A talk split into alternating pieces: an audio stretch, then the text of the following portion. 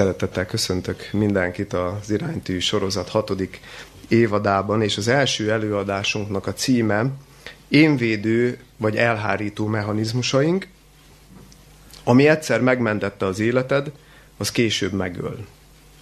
Ez egy ilyen szándékosan ilyen kíváncsiságot gerjesztő, gerjesztő cím, hogy mit jelenthet ez, hogy ami egyszer megmentette az életed, az később megöl. Freudtól származik egyébként az idézet. Ugye a pszichoanalitikus szakemberek, Freud és munkatársai, Freud lánya is kivette ebből a munkából a részét, pont ők írták le egyébként ezeket az elhárító mechanizmusokat, tapasztalati megfigyelések alapján. És szeretném is lesz majd szó róla egyébként, hogy mit jelent ez, sőt, a, a lényeg itt lesz, hogy mit jelent ez, hogy ami egyszer megmentette az életed, az később megöl, hogy megpróbáljuk értékelni ezt az egész jelenséget. Tehát én ezért fogom úgy felépíteni az előadást, hogy csak egy párat, egy 5-6 elhárító mechanizmust választottam ki. Nem mondom, hogy a leggyakoribbak, de de úgy valami alapján ezeket, ezeket fogom felsorolni és némileg értelmezni, vagy bemutatni, de inkább az értékelésre, meg a megértésre szeretném helyezni a hangsúlyt. De nem szaladhatunk át azon, hogy egyáltalán megpróbáljuk meghatározni, hogy mi az az elhárító mechanizmus, és én ehhez egy nagyon egyszerű, de nagyon találó és nagyon jó definíciót szeretnék felolvasni, ami a következőképpen hangzik. A pszichológiai szakirodalomban a védekezési vagy énvédő mechanizmusok tudattalan lelki működések. Funkciójuk, most figyeljetek, ez egy nehéz mondat, funkciójuk megakadályozni az ént személyesen negatívan érintő, az önértékelést fenyegető, szorongáshoz, stresszhez vezető felismeréseket. Miközben az én képet jótékonyan védik a hibáival való bántó szembesüléstől, eltorzíthatják a valóság megfelelő érzékelését. Na most itt egy picit meg is állnék rögtön, és három dolgot kell tisztázni. Három mondat, és három dolgot kell tisztázni. Az első dolog, hogy ezek tudattalan lelki működések. Tehát ez nagyon fontos, ezért beszélünk róla, mert általában nincsenek az emberek tisztában azzal, hogy milyen énvédő mechanizmusok ö, működnek bennük. Hát miért nincsenek tisztában? Pont azért, mert tudattalan lelki működésekről ö, van szó. És az, hogy erről beszélünk, meg felszíre hozzuk ezeket, ezeknek nyilván van valamilyen haszna. És erről is szeretnék majd beszélni, hogy mi a gyakorlati, a gyakorlati életünkre kivetített haszna annak, hogy most már majd tudni fogjuk, hogy vannak ilyenek, meg esetleg fülön is csíphetjük magunkat, hogyha éppen mi használunk tudattalanul, és utána már tudatosan ilyen énvédő mechanizmusokat. Tehát később erről lesz szó. A második dolognak a tisztázása, hogy mit jelent ez a mondat, hogy a funkciója az, ugye az énvédő mechanizmusoknak, hogy védjék az egót, védjék az énünket az olyan helyzetektől, amelyben szorongás léphet fel, amelyben az önértékelésünk csökkenhet hogy, hogy mit is értsünk ez alatt. És szeretném példával, nagyon szeretek példákkal érni, mert sokkal jobban megérthetjük a dolgokat, mint hogyha csak valami száraz ö, ö, definíciót adunk. Mondok egy tipikus gyerekjelenetet. Ugye elég gyakori testvérek vagy kisgyerekek elkezdenek marakodni. És sokszor a szülő már csak akkor ér be, amikor már az egyik sír, vagy mind a kettő. És akkor jön a kérdés, hogy ki kezdte. Ugye igazságot akar tenni a szülő, hogy de, de ki kezdte? Tehát, hogy, hogy mégis mondjátok el, hogy mi ez az egész, és hát mi lesz a válasz? Mind a kettő azt fogja mondani, hogy de ő kezdte, de ő kezdte. Most, hogyha egy picit ugye a magasabbról szemléljük ezt az egészet, akkor mondjuk egy olyan jelenetet látunk, hogy az egyik gyerek békésen ül a szőnyegen és tologatja a kis autót. A másiknak meg nagyon megtetszik az autó, oda megy és egyszerűen erőszakkal elveszi, Amire a másik meg jogosan utána megy, és vissza akarja szedni tőle ezt a kis autót, de az már nem akarja odaadni, hát ő már ezt megszerezte, és mondjuk megüti, vagy nem tudom, megkarmolja, vagy elkezdi cibálni a, a, a másikat, mire az elkezd sírni, mire ez is elkezd sírni, és akkor ekkor lép be anyuka vagy apuka. És akkor kérdezi, hogy na de akkor mégis kikezdte meg, meg mi volt. És hát az, aki tehát láttatok-e már olyan szituációt, vagy olyan gyereket, aki erre a kérdésre, hogy ki kezdte, azt mondja, hogy én voltam. Tehát úgy elég, elég ritka, ugye? Elég ritka. Mi történik? Az történik, és ezzel már átungrunk egyébként így a harmadik dolognak a tisztázására, hogy bizonyos értelemben védik az én képet. Az, hogy jótékonyan védik, én azt megkérdőjelezném, hogy ez mennyire jótékony, vagy mennyire nem jótékony. Minden esetre tényleg ez a funkció, hogy védje az én képet, de közben, miközben védi az én képet, eltorzítja a valóságnak az érzékelését. Tehát mi történik azzal, aki tényleg kezdte ezt az egész jelenetet, azzal a, abban a gyerekben mi zajlik le, tudattalanul végbe megy, hogy ha ő ezt bevallja, hogy ő kezdte, akkor büntetés lesz a vége. Ami meg nem jó érzés. Meg egyáltalán kiállítják, hogy hogy csinálhattál ilyet, meg akarja védeni a gyerek saját magát ettől a kellemetlen szituációtól, ami félelemmel járhat, szorongással járhat, nem akarja ezt az egészet. És inkább áthárítja a felelősséget, és ugye mutogat a, a, a másik ö, gyerekre.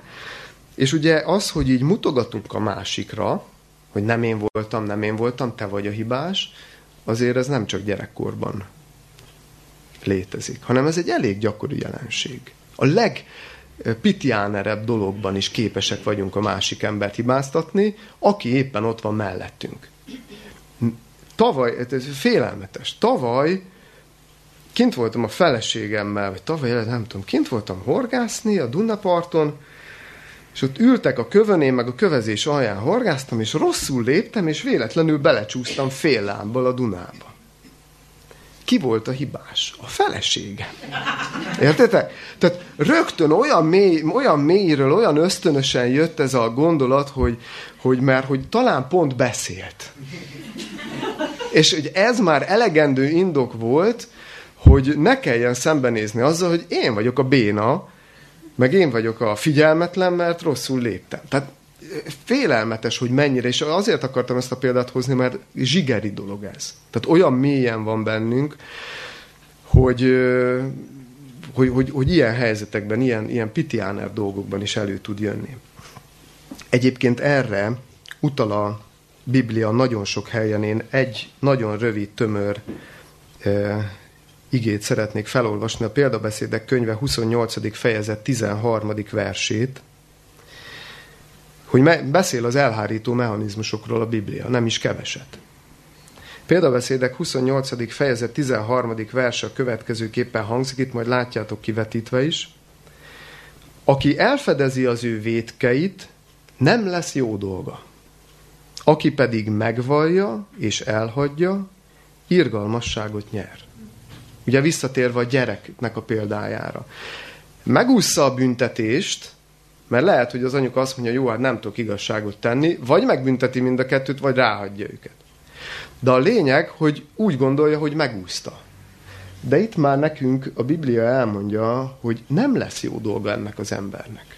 Na, ez már egy picit átköt bennünket a címnek a második feléhez, hogy ami egyszer megmenti az életed, ami egyszer előnyel jár, az a későbbi életed során vissza fog ütni.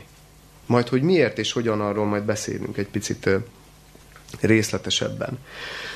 De mielőtt erre rátérnénk, akkor én most vágnék abba bele, hogy miután tisztáztuk úgy, hogy nagyjából nyilván, hogy mik azok az elhárító mechanizmusok, hogy néhány fajtát bemutassak néhány fajtáról beszéljünk. Ugye itt a, az egész előadás előtt egy párat már felolvastam, most, most egészen másokat szeretnék. Hát ugye 21-22 féle mechanizmust írnak le, én egy 5-6-ot hoztam, és mindenképpen az elfolytás, tagadás, hárítás, ezzel kell kezdenem, és azért kell ezzel kezdenem, mert minden elhárító mechanizmus, minden énvédő mechanizmus a tagadáson, az elfelejtésen, az elfolytáson alapszik. Ez az alapja. Mit jelent ez? Az, hogy a kínos érzéseket, a kínos tapasztalatokat, a számunkra kedvezőtlen élethelyzeteket, eseményeket kiutasítjuk egyszerűen a tudatunkból. Tehát próbálunk nem tudomást venni róla, tehát vagy el akarjuk felejteni, és úgy teszünk, mintha nem történt volna meg, vagy valami igazolást keresünk rá. De a lényeg, hogy kiutasítjuk a tudatból, és nem akarunk vele szóba állni, szembesülni. Egyetlen nyoma azért mégis marad ennek, tehát hogy ezt nyilván nem tudjuk megtenni tökéletesen, ha bár van olyan elhárító mechanizmus egyébként a meg nem történté tevés.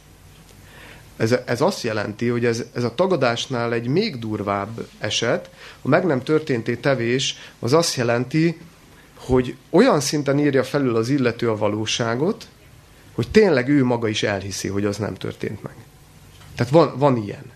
Ez, ez, ez, egy, ez egy félelmetes jelenség, amikor, amikor már annyi nyoma sem marad, hogyha én felemlegetem neked, mert a tagadásnál, elfelejtésnél, elhárításnál annyi nyoma marad a dolognak, hogyha valaki véletlenül szóba hozza az ügyet. Hogy emlékszel, hogy ott mit csináltál? Akkor ezt ilyen igazságtalan vádként éli meg az illető, és haraggal reagál. Erre mondja azt ugye a köznyelv is, hogyha valami indulatot vált ki belőled, hogyha valamivel megvádolnak, és az indulatot vált ki, na akkor az ha okos vagy, akkor elgondolkozol rajta, mert valószínűleg betaláltak. Csak, csak már olyan mélyre volt ásva, hogy te azzal nem akartál foglalkozni. Na, meg nem történti tevésnél, simán elhitette magával az illető, hogy az nem is úgy volt. Szóval félelmetes. Na de erről szól egyébként a tagadás, az elfelejtés. Nagyon gyakori példa erre, amikor a szülők nek hozzák fel, hogy milyen hibákat követtek el a gyermekeik nevelésében. És nyilván nincs tökéletes szülő, és minden szülő követel hibákat. De ez egy nagyon érzékeny pontja a szülőknek. És amikor felhozzák, hogy de hogy miért úgy nevelted, meg azért ez hiba volt, meg az hiba volt, akkor nagyon gyakori, hogy, hogy, hogy indulatosan reagálnak erre, a, erre az anyukák, meg, a, meg az apukák. Vagy pedig, ha nem, ha nem indulatosan reagálnak, el, elütik bizonyos mondatokkal, bár ez is lehet, hogy indulatból születik. Például milyen mondatokkal szokták elütni az anyukák. De tisztességben felnőttek, nem? Meg megadtam nektek mindent, nem?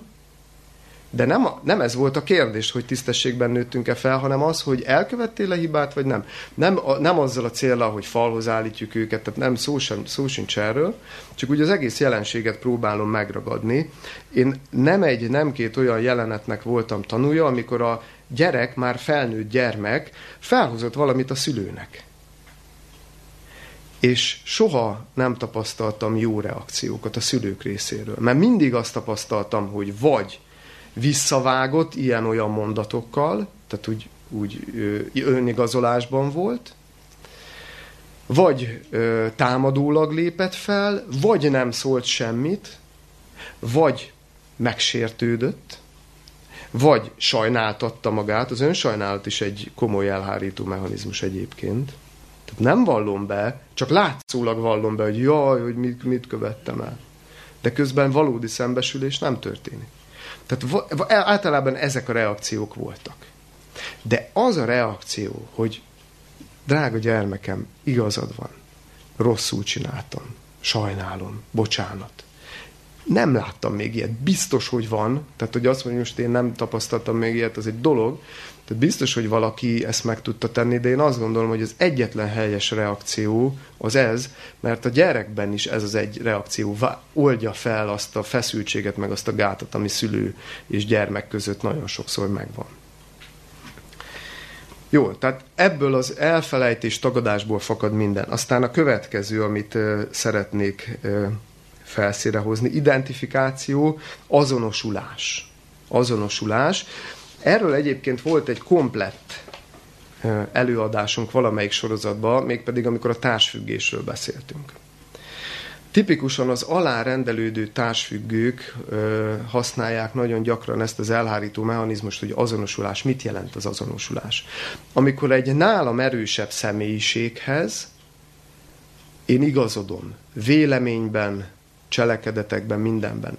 Megvan a más véleményem, megvan a más gondolatom, csak nem merek beleállni a konfliktusba. Nem merem vállalni a saját véleményemet a másikkal szemben, mert félek, hogy mit fog gondolni, félek, hogy nem fog szeretni, meg egyszerűen lehet, hogy nincs annyi önbecsülésem, hogy kimerjek állni amellett, hogy, hogy én mit gondolok erről. Mert nagyon sok ember számára ez egy félelmetes jelenség megfeleléskényszer, alárendelődő társfüggés. És hogy, és hogy hol jön itt be ugye az egész elhárító mechanizmus? Hát ott, hogy közben az alárendelődő társfüggők, vagy kényszeres segítők nagyon sokszor felvesznek egy szerepet, és ezzel a szereppel nyugtatgatják a lelküket. Mi, mi, mi ez a szerep? Én mindenkivel jóban vagyok. Én soha nem vagyok konfliktusban senkivel. Én, amikor engem megkérnek, én mindenkinek segítek. Igaz, hogy már beleroskadok, és már kikészülök, és már a kiégés határán vagyok, és közben az őszinte igazság az az, hogy elegem van már abból, hogy mindig mindenkit magam elé helyezek, csak nincs erőm meghúzni a határaimat, nincs erőm nemet mondani, ezért inkább, hogy, hogy ez a feszültség feloldódjon, magam előtt tetszelgek egy olyan szerepben, hogy én egy mindenki jólétért küzdő személy vagyok, én, én mindenkivel jóba vagyok, én, tehát én egy jó ember vagyok. És közben meg az érzések szintjén egész más van. És nyilván sokkal könnyebb egy ilyen szerepet felvenni, mint szembenézni a valósággal, ami nem hangzik ilyen jól, hogy egy jó ember vagyok, mert úgy hangzik, hogy gyáva vagyok. Ezzel sokkal nehezebb szembenézni. Jó. Következő. Fantázia tevékenység. Ez nekem az egyik kedvencem. Fantázia tevékenység. Ugye mit jelent a fantázia tevékenység, mint elhárító mechanizmus? Hozzáteszem, hogy a, a képzelőerő, a fantázia, azt nem csak elhárító mechanizmusként használhatjuk, ezt rögtön az elején szeretném leszögezni, de nagyon sokszor használhatjuk így is.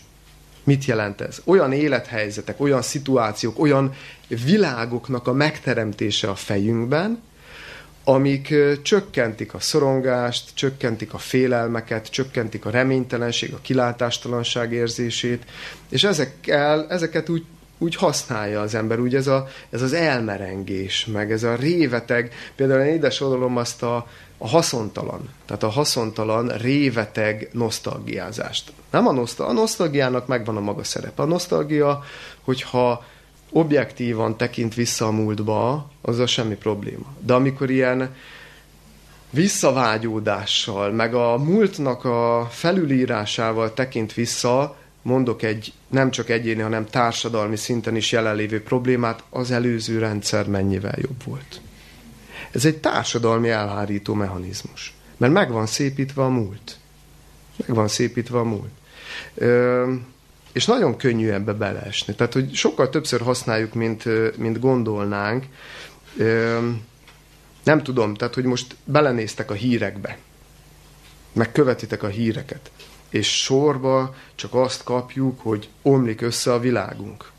És nem akarunk szembenézni azzal, hogy omlik össze a világunk, és ezért így révetegen visszatekintünk, hogy jaj, de jó volt még az előzőre, meg 20-30, meg 40 évvel ezelőtt, akkor még a nap is úgy sütött, hogy nem égetett, meg még milyen sok hal volt a vizekben. Értitek? És, de, nem, de, nem, a, de nem az van. És hogyha így ebbe elmenekülünk a múltba, hogy a félelmeinkkel ne nézzünk szembe, hogy, hogy a reménytelenség, a kilátástalanságot ne, ne oldjuk meg, akkor, akkor veszélyes. Akkor nagyon-nagyon veszélyes tud lenni. De Ja igen, de még ide egy igét azért hadd had mondjak, mert én például ezt nagyon magas fokon űztem, ezt az elárító mechanizmust.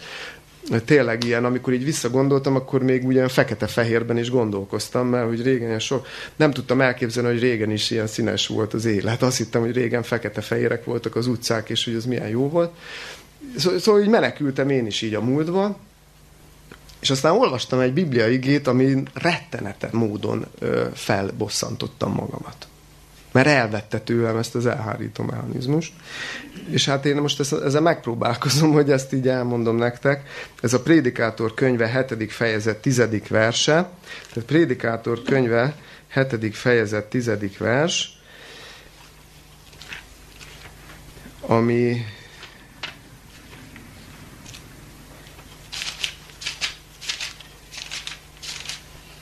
ami szíven ütött. Nagyon-nagyon szíven ütött.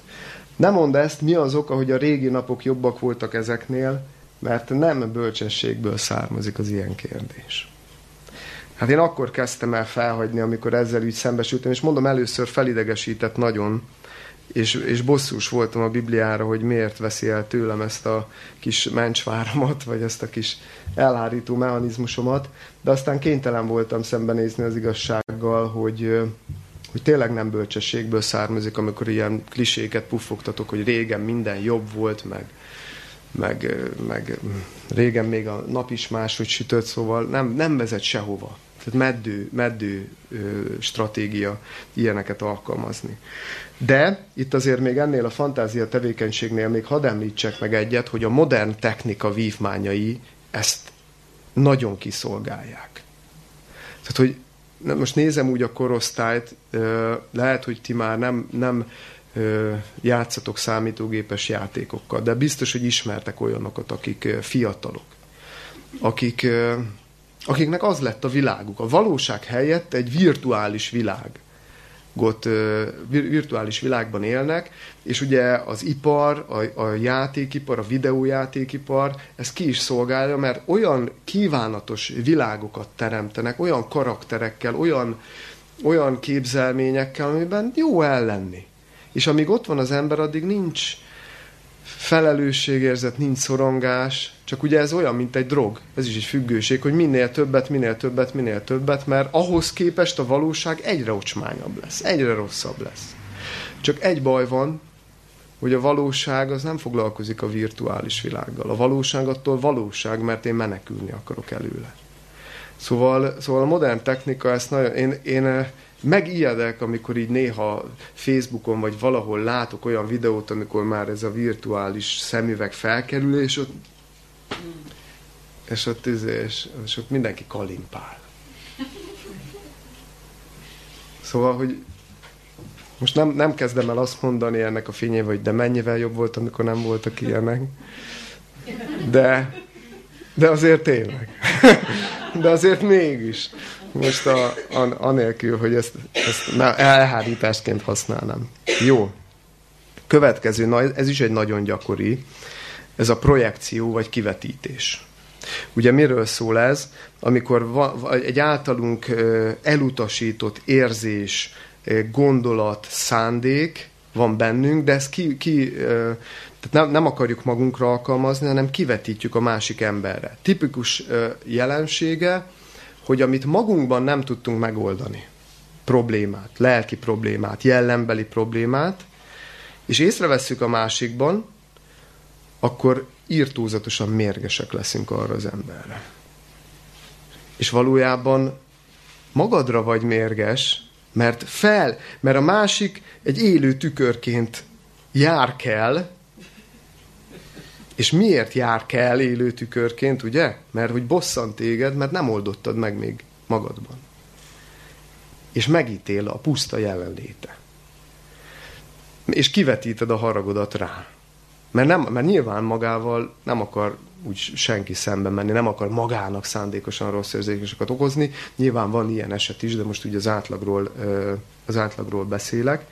És egyébként itt ezzel az elhárító mechanizmussal meg is érkeztünk ahhoz, említettem az elején, hogy azért fogunk beszélni arról, hogy mi a gyakorlati haszna annak, hogy ezeket felhozzuk. És ennél a pontnál akarom ezt megemlíteni, hogy a gyakorlati haszna az a jellemfejlődésünket érinti. Mert most gondoljatok bele, ugye a reakciókból azt véltem leszűrni, hogy mondjuk ez a kivetítés nagyon gyakori. Na de két lehetőség van. Ha tudod, ha feljönnek benned ilyen negatív érzések egy másik emberrel szemben, akkor ott egy döntés előtt állsz, ami a jellemedre hatni fog. Mert vagy úgy döntesz, hogy elkezded vizsgálni magadat. Tehát, hogy felteszed annak a lehetőségét, hogy lehet, hogy van bennem valami, amit még nem oldottam meg. És ha ezt felteszed ezt az egyszerű kérdést magam, hogy mi az, magadban keresed először a hibát, akkor mód nyílik arra, hogy az felszínre is jöjjön, és akkor azon lehet változtatni. De ha nem, akkor jönni fognak az önigazolások. Hogy milyen egy utolsó senki házi, hogy milyen makacs, hogy milyen csökönyös, hogy milyen becstelen, hogy hogy... És akkor önigazoltad az érzéseidet. És soha nem fogsz a valósággal szembesülni, hogy te vagy olyan. Emlékeztek Dávidnak az esetére? A Bibliából? Egy évig volt a tagadás állapotában. Amikor ugye elkövetett egy, egy házasságtörést, és a férjét még azzal az, annak az asszonynak a férjét, akivel a házasságtörést elkövette, még meg is ölette, szóval egy elképesztő galád ö, ö, tettet hajtatott végre, És aztán, amikor egy év múlva az Isten jónak látta az időt arra, hogy most már szembesíti Dávidot, akkor elküldött egy profétát, aki elmondott neki egy példatörténetet, hogy van egy, van két ember, és, és az egyiknek van egy juha, és ennek a másik embernek meg van nagyon sok juha, és az a, azt az egyet elveszi tőle. És akkor kérdezi tőle a proféta, hogy te mit csinálnál ebben a helyzetben. És azt mondja, hogy négy annyit adjon érte. Mert ugye ezek volt a mózesi törvényekben is ez volt, hogy négy annyit adjon érte. És akkor ekkor mondja ki Dávid, vagy Nátán proféta azt a mondat, hogy te vagy az az ember. Mert hogy neked megvolt mindened, és elvetted azt az egy asszonyt. És még meg is öletted a férjét. És akkor úgy a beismerés elindul Dávidban, de hogy figyelitek, hogy a példabeszéd története alapján hogy megítélte? Milyen helyesen megítélte, hogy a másik? És magában meg nem látta. Szóval ez, ez, ez döbbenetes, és ez azért arra is rámutat, hogy, hogy tényleg mennyire tudattalanul működik sokszor ez bennünk, és hogy hol van az a pont, amikor valaki ezzel képes szembenézni, Hát a történet alapján is ez isteni bölcsesség kell, hogy ha egymást akarjuk szembesíteni, akkor fontoljuk meg azért sokszor, hogy mikor és hogyan, de hogy sokszor olyan élethelyzetekkel ö, kerülünk szembe, amikben, amikben tényleg előjönnek ezek a, ezek a dolgok. Ö, hadd mondjak én is egyet. Volt egy eset pár hónappal ezelőtt, amikor észrevettem egy elég közeli e, ismerősön, hogy gyakorlatilag úgy dolgozik, hogy nem dolgozik, vagy csak ilyen minimál, minimálisat, de a, a fizetését meg mindig felveszi. És ez roppantú bosszantott. Tehát na, nagyon, nagyon idegesített. Szóvá is tettem neki is egyébként, már egy a vége felé, meg másokkal is megbeszéltük, ugye, ezt az esetet. És ott is olyan olyan, olyan visszatekintve érzem azt, hogy mennyire önigazoló módon úgy, úgy hevesen ö, érveltem, hogy, hogy ezt azért ne tűrjük. És amikor ez az egész eset így lezajlott, akkor egyszer csak volt egy olyan pillanat, amikor így fel, nem, nem feltettem magamnak a kérdést, hanem felszínre jött bennem egy kérdés. És te? És így rájöttem, hogy én sem vagyok egészen becsületes ebben a dologban. Elég rugalmas az időbeosztásom. De nem az van, hogy bemegyek kilencre és végzek négykor, hanem én osztom be az időmet. És én is felveszem a fizetést, és amikor így jött ez a kérdés, hogy és te, akkor rájöttem, hogy nem töltöm ki a nyolc órás munkaidőt. És ezért idegesített a másikban. De nem, nem tudtam egészen eddig. Azóta figyelek rá. Jó, még kettő van, két rövidebb, és utána a, még egy nagyobb gondolati egység lesz. Regresszió visszaesés. Mit jelent a regresszió visszaesés? Amikor a, az illető, vagy hát beszéljünk magunkról, amikor visszamenekülünk egy olyan életszakaszunkba, ahol még nem volt felelősség, ahol még nem voltak olyan rossz érzéseink, olyan kicsit olyan azért regresszió, azért visszaesés, mert egy korábbi életszakaszba próbálja beletuszkolni magát az ember. Olyan tevékenységeket végez, amit akkor végzett, amikor még minden jó volt, amikor még nem volt ilyen felelősség az ember vállán. Tipikus példa, vagy hát saját példa megint,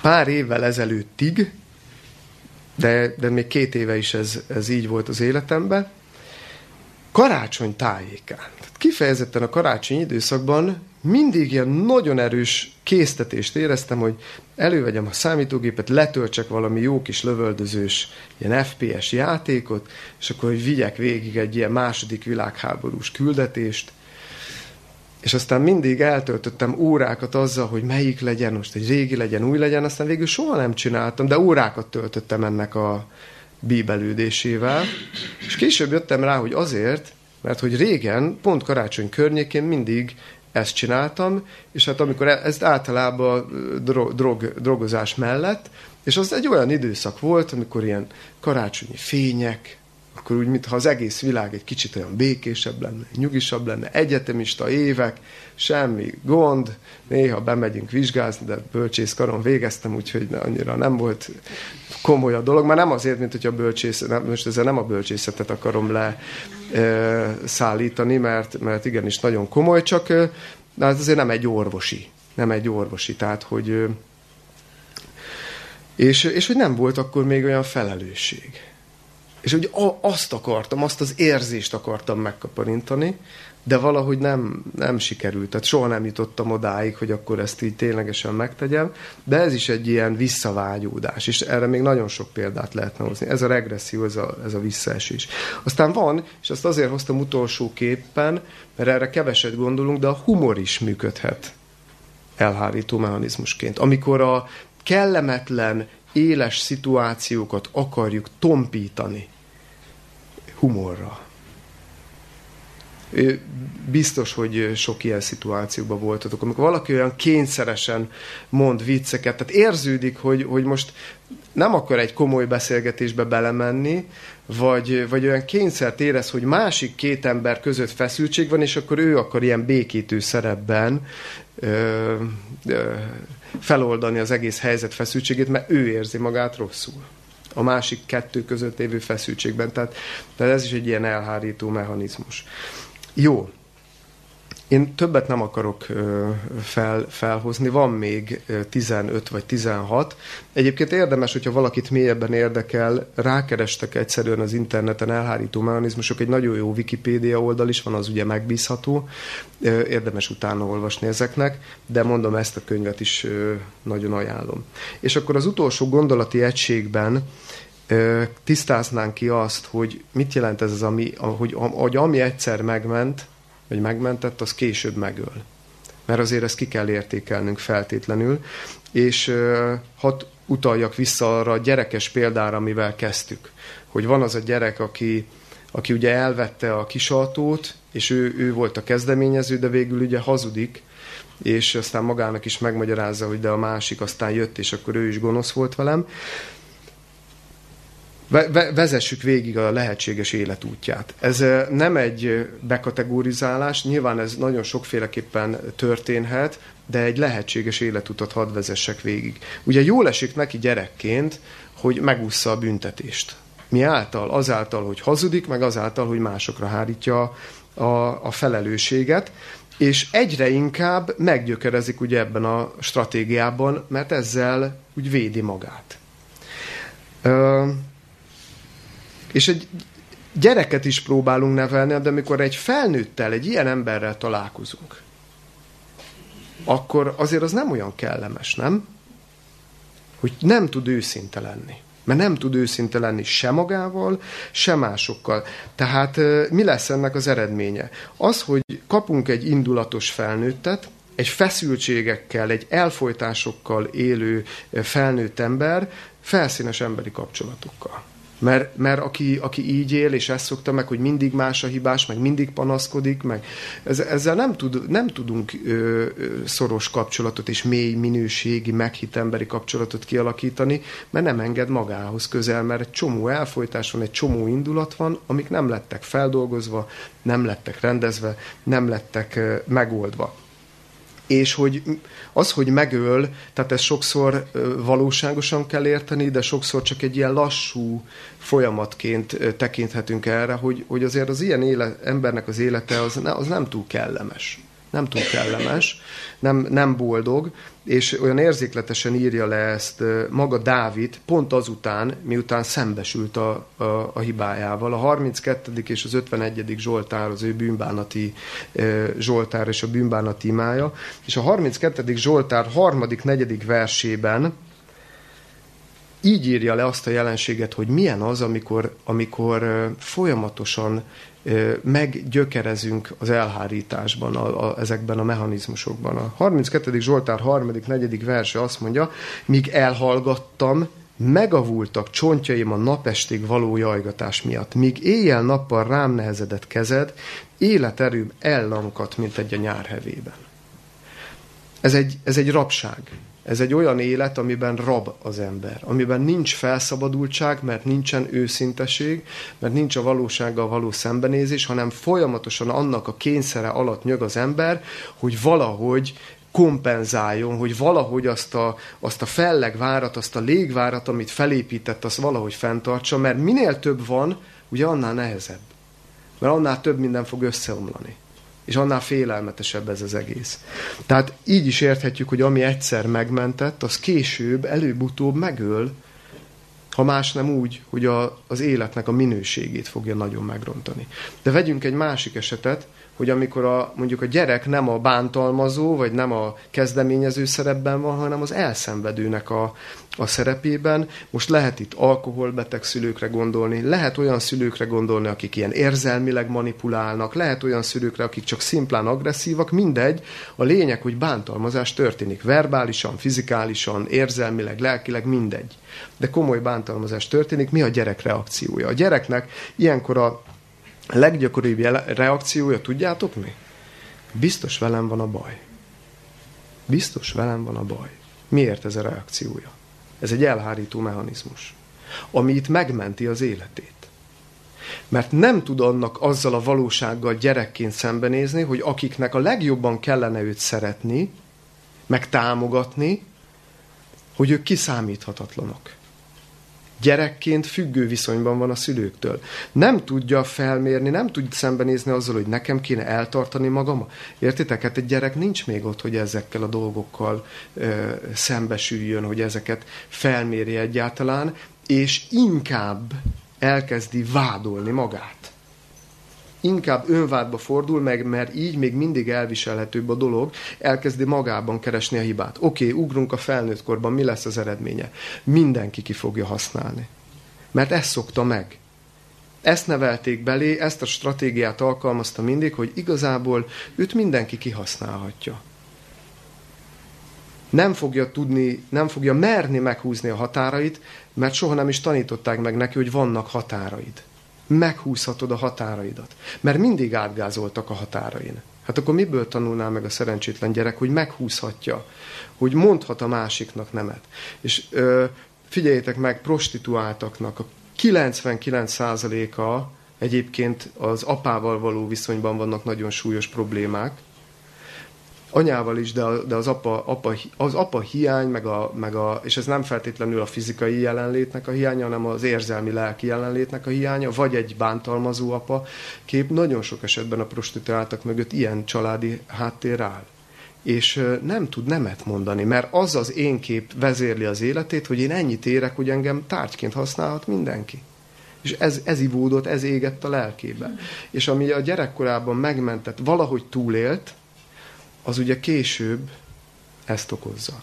Tehát Freud ezt értette ez alatt, hogy ami egyszer jól funkcionál, vagy hát funkcionál, hogy megmentsen, az, ha később nem kezdesz vele valamit, az a, az a vesztedet, az a tragédiádat ö, okozhatja. Tehát a probléma, az egész probléma ott gyökerezik, hogy ugyanazt az ösztönös stratégiát használjuk, olyan esetekben is, amikor már felelős döntéseket hozhatnánk. Tehát, hogy amikor már eljutunk az életünkben arra a pontra, hogy most már, most már nem függök a szüleimtől, felnőttem, tudok dönteni, van felelősségem a saját életemben, de amíg belém égtek stratégiák, ugyanazokat használom. Tehát ez a, ez, a, ez a fő probléma, mondom a példát, hogy jobban érthető legyen, az első gyerek esetében. Ugye megszokja azt, hogy mindig áthárítja a felelősséget. De felnőttként, ha hibázik, dönthetne már úgy, hogy azt mondja, hogy én voltam? Persze, hogy dönthetne. Dönthetne úgy, hogy én, én, én szembe akarok nézni a valóságot? Dönthetne. Csak miért nem tud? Mert, mert nem, mert mert nem tanulta meg, nem tanították meg. Ne, egyszerűen nem tudja meghozni ezeket a döntéseket, mert ezek a tudattalan működések irányítják az életét. Nem jöttek a felszínre, ezért beszélünk róla, hogy jöjjenek a felszínre hogy foglalkozzunk ezzel az egésszel. De ott van a másik eset is, hogy az, aki úgy nőtt fel, hogy, hogy önbecsülés problémák, értéktelenség érzés, mert ezt nevelték belé, meg hogy, meg hogy abban nőtt fel, hogy engem bárki úgy használ, ahogy akar, az később vállalhatná a véleményét másokkal szemben? Mondhatná azt, hogy nem? Mondhatná egy prostituált egy férfinak, hogy nem? Mondhatná, hogy nem ezt akarom? Mondhatná, csak nem tudja. Csak nem tudja, mert ez, ezek a tudattalan lelki működések befolyásolják az életét, és hát mi a megoldás? Tehát, hogy hogyan, hogyan keveredhetünk ki ebből. Nyilván az első lépés, amiről már itt sokat beszéltünk, az őszinteség. Önmagammal szemben elsősorban, és aztán másokkal szemben is.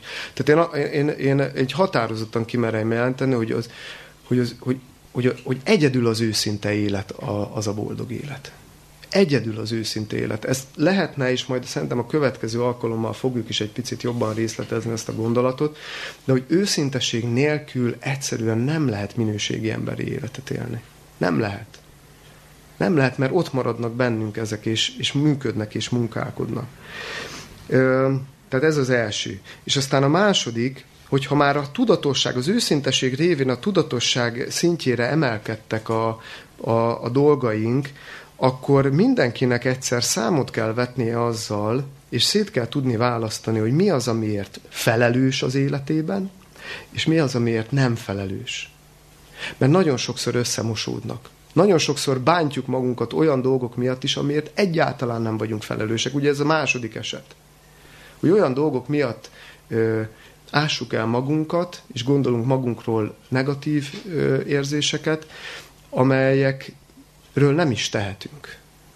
És aztán amikről meg tehetünk, azért meg nem vállaljuk. Tehát ezek ilyen szorosan összefüggenek. Tehát szét kell egyszerűen tudni választani. Én nem mondom azt, hogy ezt nagyon precízen meg lehet tenni, hogy most 37 évesen visszagondolok, és minden egyes dolognál ezt megteszem. Nyilván nem, nem életszerű a dolog. De úgy azért a nagyobb életeseményeknél azért ezt jó megtenni, hogy mi az, amiért felelős vagyok, és mi az, amiért nem vagyok felelős. És ezután jön a rendezés. Mert még mindig nem tartunk ott, hogy megoldódott a dolog, csak őszinték voltunk, tudatosak voltunk, meghatároztuk, hogy miért vagyok felelős és miért nem vagyok felelős, de a rendezés hiányzik. És hogyan lehet rendezni, és ez a legnagyobb kérdés, hogy hogyan lehet ezeket rendezni. És én két utat látok. A rendezésre egyetlen utat látok. De a reakciókban látok két utat. Tehát vagy rendezi az ember ezeket a dolgait, vagy megkeményedik megkeményedik úgy, és a, a, a megkeményedés útját jelzik azok a gondolatok, hogy hogyan tehettek velem ilyet. Tehát, hogy elkezdi az ember ezt. És egyszerűen arra jut, hogy de hogy mennyi nyomorban volt részem is, hogy hogy tehetett az apám, meg az anyám, meg a testvérem, meg a, meg a rendszer, meg megnyomorítottak. És hogyha valaki ebben marad, hogy hogy tehettek velem ilyet, ezt nem tudom elfelejteni, akkor ennek az eredménye az egy dolog lesz, hogy viszem tovább ugyanazt a mintát, amit kaptam. Viszem tovább. El, elképesztően erősek tudnak lenni a családi minták, hogy mit, mit kapok. És, és erről lesz, ugye azt hiszem a harmadik előadás fog erről szólni, igen, a romboló családi mintáink, lehet, hogy majd ott is elmondom, de most ide kívánkozik, hogy ezek annyira erősek, hogy én több olyan fiatal emberrel, meg hozzám hasonló korú barátommal beszéltem, akik alkoholista családban nőttek fel. És megfogadtam mind, hogy nem lesz az. És mindegyik az lett. És aztán meggyógyultak, de mindegyik beleesett. Tehát csak ennyire erős a minta hogy hiába látja a gyerek a rossz mintát, és hiába dönti el, hogy nem úgy fogom csinálni. A minta követés az egyszerűen valami nagyon-nagyon erős dolog. Tehát, hogy viszem tovább, hogyha ebben a gondolatban maradok, hogy de hogy, lehetett ez. Ez egy ilyen érzelmi görcs, egy gondolati görcs. És mi a másik útja? Tehát mi, a, mi, mi az, hogy a rendezés útja? Ezt csak fel szeretném villantani azért, mert egy külön előadás szólt erről. Ha gondoljátok, majd a YouTube-on megkeresitek a listát, és vissza tudjátok hallgatni, ez a rendezés, én egyetlen egy útját találtam a, re, a valódi rendezésnek, a megbocsátás és a bocsánatkérésnek az útját.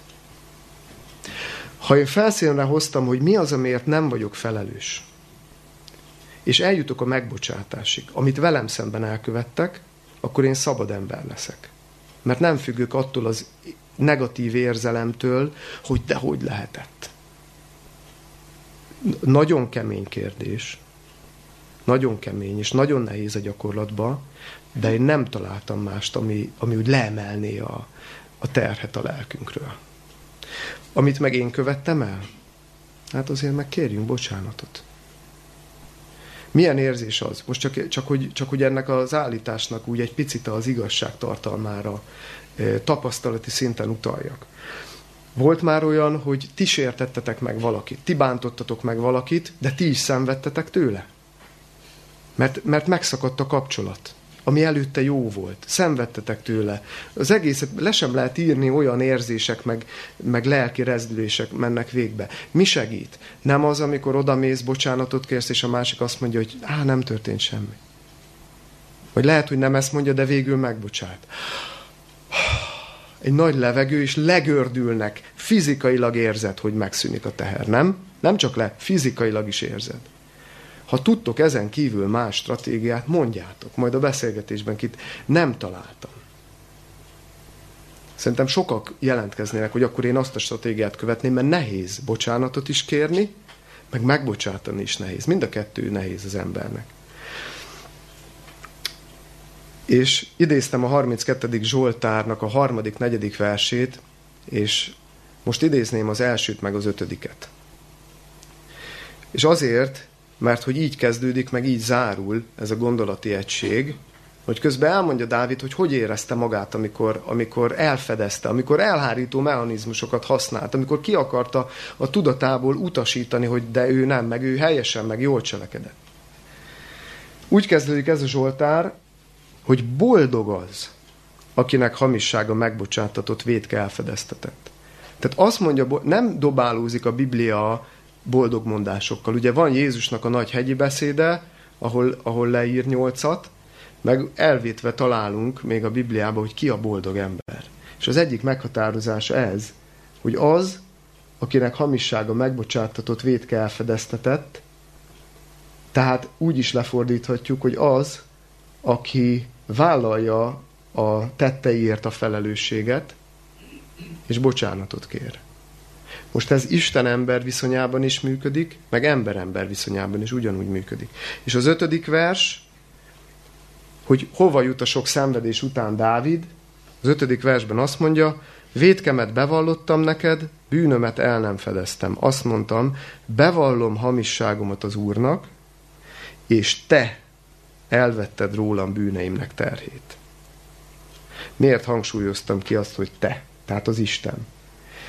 Mert az ember nem tudja magáról levenni ezt a terhet.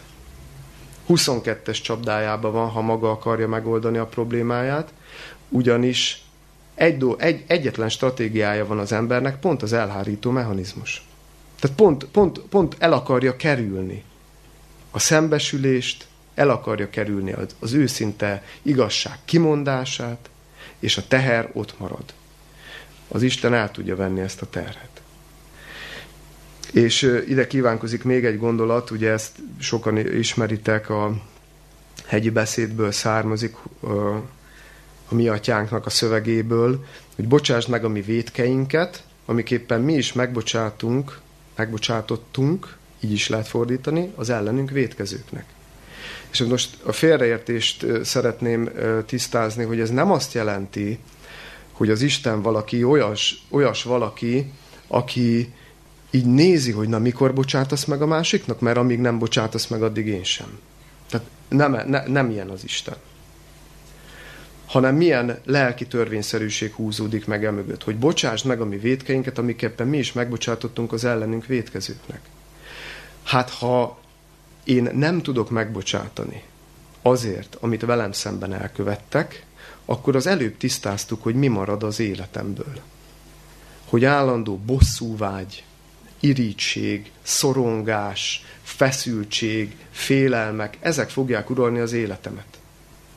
Mert nem akarok szembenézni azzal, hogy én mit követtem el. De ha ez, és, és hogyha ez nem történik meg, akkor, akkor, akkor boldogtalanság van akkor, akkor nincs az életben igazi életminőség. De ha ez megtörténik, hogy felszínre hozom, mi az, amiért felelős vagyok, mi az, amiért nem vagyok felelős, és bocsánatot kérek azért, amit, amit így elkövettem, akkor megvalósul ez, hogy te elvetted rólam bűneimnek terhét. Tehát nem úgy van, hogy az Isten alig várja, hogy megbüntethessen, hogy, hogy tetszik neki, hogy mi nem tudjuk egymással rendezni a kapcsolatait. Nem, ő alig várja, hogy nézzél szembe önmagaddal, nézzél szembe azzal, hogy mi a felelősséged, mi a te felelősséged az életedben, és ha ezt megteszed, én azonnal ott vagyok, és elveszem rólad a bűnnek a terhét. Ezt ha akarjuk, hanem ott van ez a teher, és nem tudjuk magunkról leszedni. De, de a megbocsátás és a bocsánatkérés útján ez lehetőségünk. És csak egy-két záró gondolattal fejezném be, úgy, úgy feltettem magamnak a kérdést, hogy akkor most hogy értékeljük ezeket az elhárító mechanizmusokat. Ilyen jók vagy rosszak? Egyébként ez is egy elhárító mechanizmus, amikor így kategóriákban gondolkozik az ember. Mert leegyszerűsíti az életet, leegyszerűsíti a döntést. Vannak a jó emberek, meg vannak a rossz emberek. És ezzel kikerülöm azt a felelősséget, hogy, hogy időt töltsek a másikkal, hogy megismerjem. Meg hogy szembenézzek esetleg az én eh, hiányosságaimmal. Szóval arra jutottam végül, hogy igazából nem jó, nem jó ez a kérdésfeltevés, hogy jók vagy rosszak, és azért nem feltétlenül jó, mert hogy adott. Tehát, hogy ez ez egy olyan ösztönös, zsigeri dolog, ami adott, és a gyerek, mert onnan indul az egész, nem is tud másképp reagálni, mint elhárító mechanizmussal. Tehát nem tud másképp reagálni, és tényleg vannak olyan esetek, amikor ez jól funkcionál, és, és megvédi, hogy legalább életben marad az illető. De azt is le kell szögeznünk, hogy azért jó arra törekedni, hogy ezektől megszabaduljunk. Tehát, hogy amikor már elérjük az érettségnek azt a fokát, hogy tudatosak vagyunk, hogy merjük vállalni a felelősséget az életünkért, hogy merjünk szembenézni a hibákért, akkor viszont határozottan ki kell jelenteni, hogy akkor már nem kívánatosak az elhárító mechanizmusok, akkor már jó, hogyha megszabadulunk ö, ezektől. Tehát egy kérdés marad, mégpedig az, hogy merünk-e úgy élni, hogy nem védekezünk hogy merünk-e úgy élni, hogy nem védjük magunkat a lehetséges bántalmazások, sérülések, sértések ellen. Lehet-e ilyen nyílt szívűen élni? Lehet-e ilyen tisztán és őszintén élni, amikor mindenhonnan záporoznak ránk ezek a, ezek a hatások? Na, ezt a kérdést fogjuk a következő előadásban kitisztázni. A következő előadásnak a témája ugyanis az lesz, hogy mered, mered megmutatni valódi önmagad? Hogyan lesz a sebezhetőségből bátor és szabad élet? Jó, tehát így próbáltam úgy felépíteni a ti szavazatétok alapján összeállt tematikát, hogy úgy egymásra épüljön, és így ez az első kettő, ez így ennél sikerült, hogy, hogy így követi egymást ez a, ez a két dolog. Mer, merünk-e védekezés nélkül, merünk-e fegyvertelenül létezni ebben a világban? Ez, ezt a kérdést fogjuk két hét múlva kitisztázni, amire várlak titeket szeretettel. Köszönöm szépen a figyelmet!